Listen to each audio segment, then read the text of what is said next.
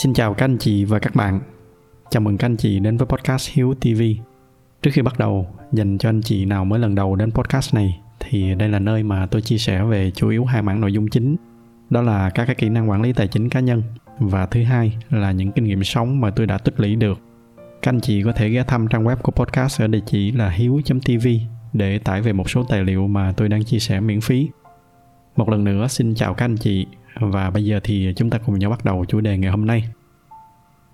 Tập ngày hôm nay tôi sẽ chia sẻ với các anh chị một góc nhìn nhỏ mà tôi thường hay nói với những người bạn trẻ xung quanh mình. Cái góc nhìn này thoạt nghe qua thì có thể là nó sẽ hơi khác người một chút. Tuy nhiên, tôi nghĩ là nó cũng sẽ có những cái giá trị nhất định. Và cũng như mỗi lần mà tôi chia sẻ về những cái chủ đề nhạy cảm thì tôi vẫn thường hay nói trước đó là các anh chị hãy đón nhận những cái chia sẻ này theo cái dạng là để có thêm một cái góc nhìn nữa. Để rồi từ đó, khi mà các anh chị có thật là nhiều góc nhìn khác nhau, thì các anh chị có thể tổng hợp ra được những cái góc nhìn của riêng mình. Còn ở khía cạnh của tôi thì tôi không có nhu cầu tranh luận hay là tranh cãi với những cái góc nhìn khác. Đó là một vài cái lưu ý nhỏ trước khi mà chúng ta bắt đầu. Bây giờ chúng ta cùng nhau vào cái nội dung chính. Theo quan sát của tôi thì có hai cái suy nghĩ khá là phổ biến ở trong xã hội hiện đại ngày nay cách suy nghĩ đầu tiên, đó là cái kiểu sống theo dạng là mạnh được, yếu thua. Ai mạnh thì người đó thắng. Những người này họ sống theo cái kiểu là thượng đội hạ đạp. Họ chà đạp lên những người yếu hơn để mà đi lên, để đạt được những cái mục tiêu của họ. Hoặc là thậm chí họ chà đạp lên những người kém hơn mình chỉ đơn giản bởi vì họ thấy là mình có đủ sức mạnh để mà làm như vậy, chứ cũng không hẳn là vì họ thiếu thốn cái gì. Đó là cái kiểu sống đầu tiên và đáng tiếc là cái cách hành xử và suy nghĩ này nó càng ngày càng phổ biến ở trong xã hội của chúng ta hiện nay. Còn cách suy nghĩ thứ hai là những người ngược lại với nhóm thứ nhất. Đây là những người mà họ nhìn vào cái nhóm thứ nhất và họ cảm thấy quá là ngán ngẩm, cho nên họ quyết định là họ lùi lại. Họ chọn cho mình một cái cuộc sống xa lánh những cái thứ đó. Họ lui về, họ xây dựng một cái cuộc sống nhẹ nhàng hơn, bình yên hơn. Chọn cái cách sống tử tế, hiền hòa với tất cả mọi người xung quanh và bây giờ các anh chị thử tưởng tượng khi mà nhìn vào hai cái bức tranh đó, một đằng là dùng sức mạnh, dùng những cái quyền lực mà mình có để chà đạp lên người khác, nhằm là đạt được những cái mục đích của mình. Còn một đằng là chọn cái cuộc sống thanh đạm, nhẹ nhàng, tử tế.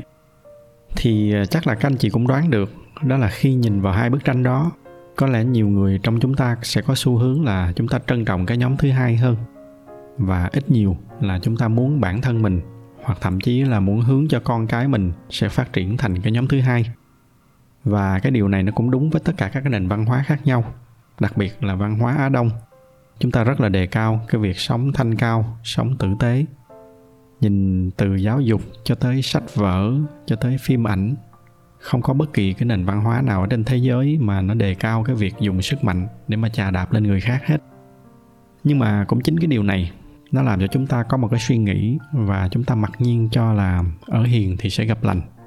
Nó cũng đồng nghĩa với cái việc là chúng ta chờ đợi một cái sự quả báo nào đó, một cái sức mạnh siêu nhiên nào đó sẽ bảo vệ cho chúng ta nếu mà chúng ta ở hiền. Và theo quan điểm của tôi, đó là một cái suy nghĩ rất là nguy hiểm. Vậy thì tại sao nó lại là nguy hiểm? Đầu tiên thì à, tôi muốn phân tích một chút về cái sự lựa chọn.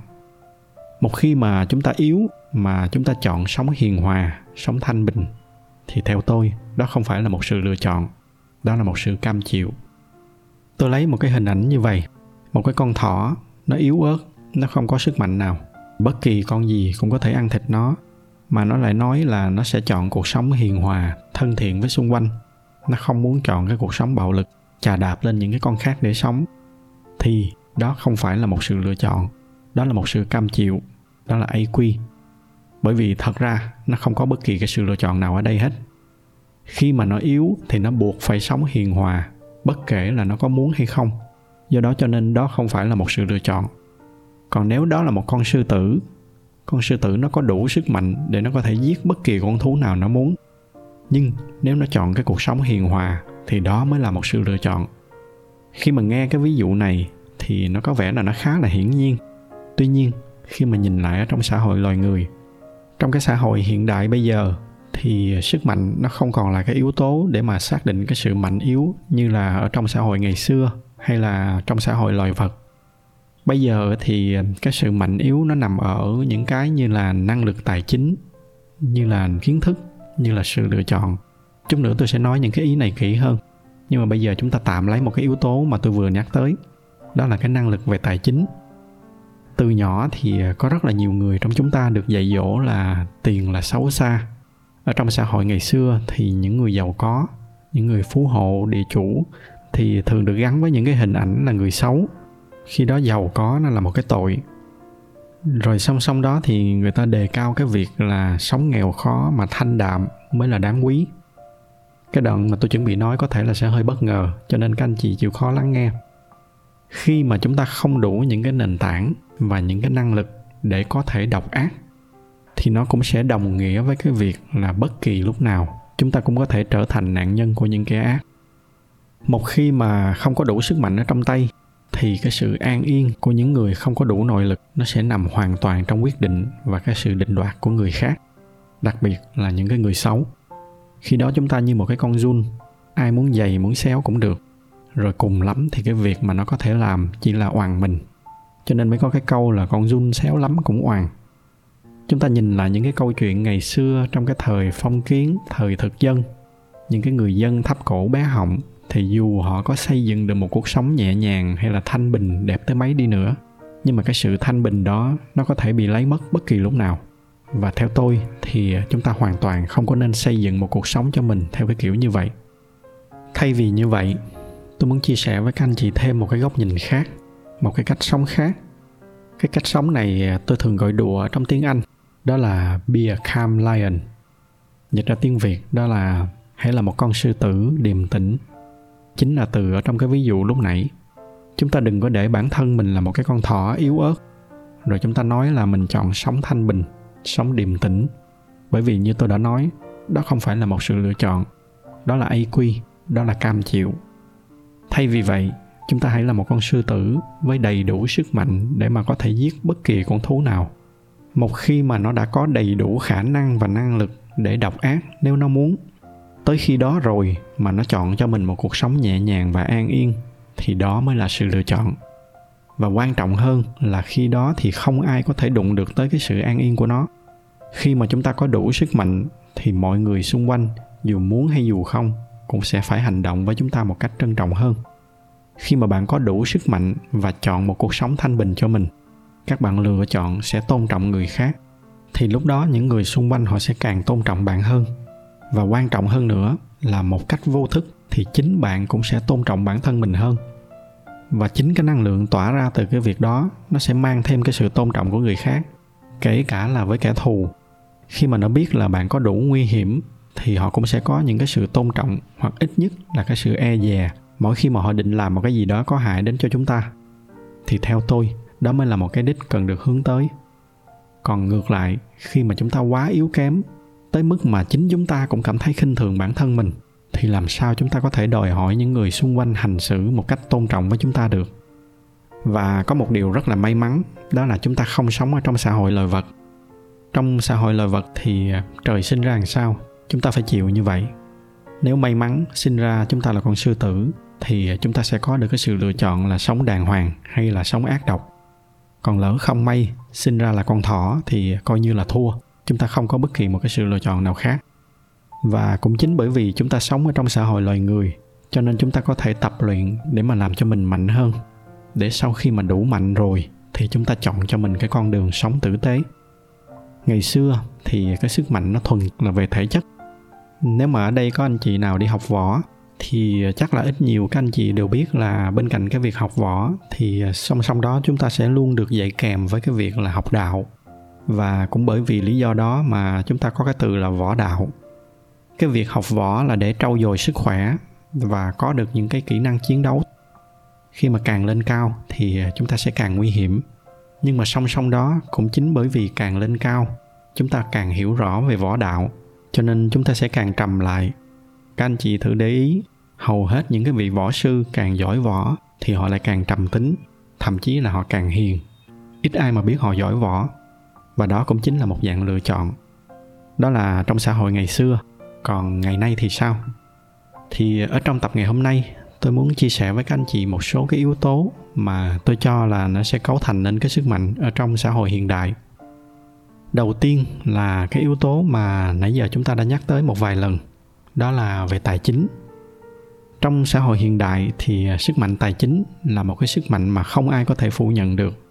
Nếu mà chúng ta có đủ nó nó sẽ là cái đòn bẩy giúp cho chúng ta làm được rất là nhiều việc. Và nếu mà chúng ta biết cách làm chủ nó nó sẽ giúp tạo ra rất là nhiều giá trị cho bản thân chúng ta và xa hơn là những người xung quanh.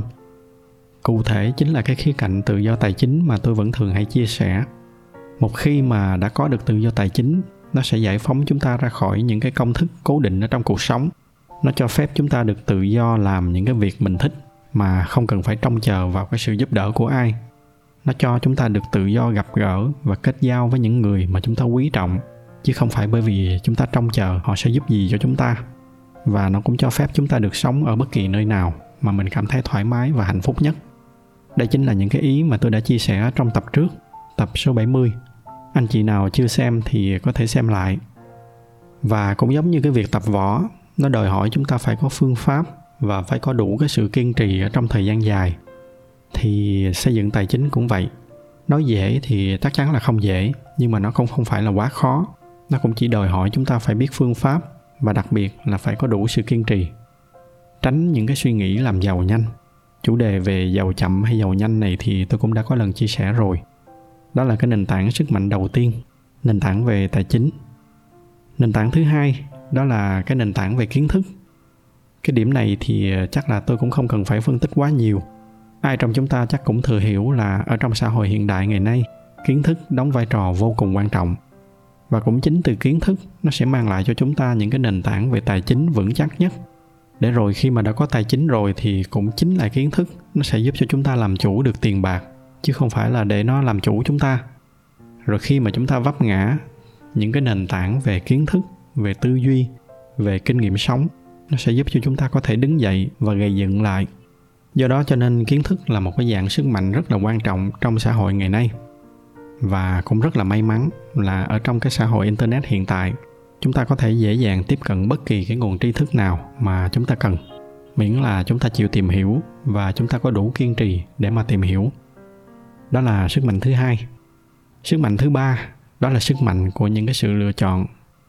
Tôi luôn tin là khi chúng ta càng giàu về sự lựa chọn, thì chúng ta sẽ càng mạnh. Chúng ta có thể chọn sống ở nhiều nơi, có thể làm nhiều việc, thậm chí là chúng ta có thể không làm gì cũng được. Rồi chúng ta có nhiều nguồn hạnh phúc, có nhiều niềm vui khác nhau trong cuộc sống. Càng nhiều những cái lựa chọn như vậy, thì chúng ta sẽ càng vững chắc và không ai có thể làm ảnh hưởng tới cuộc sống của chúng ta được tôi lấy một cái ví dụ nhỏ, đó chính là cái sức mạnh của sự bỏ đi mà có lần tôi đã chia sẻ rất là chi tiết trong một tập podcast trước đây.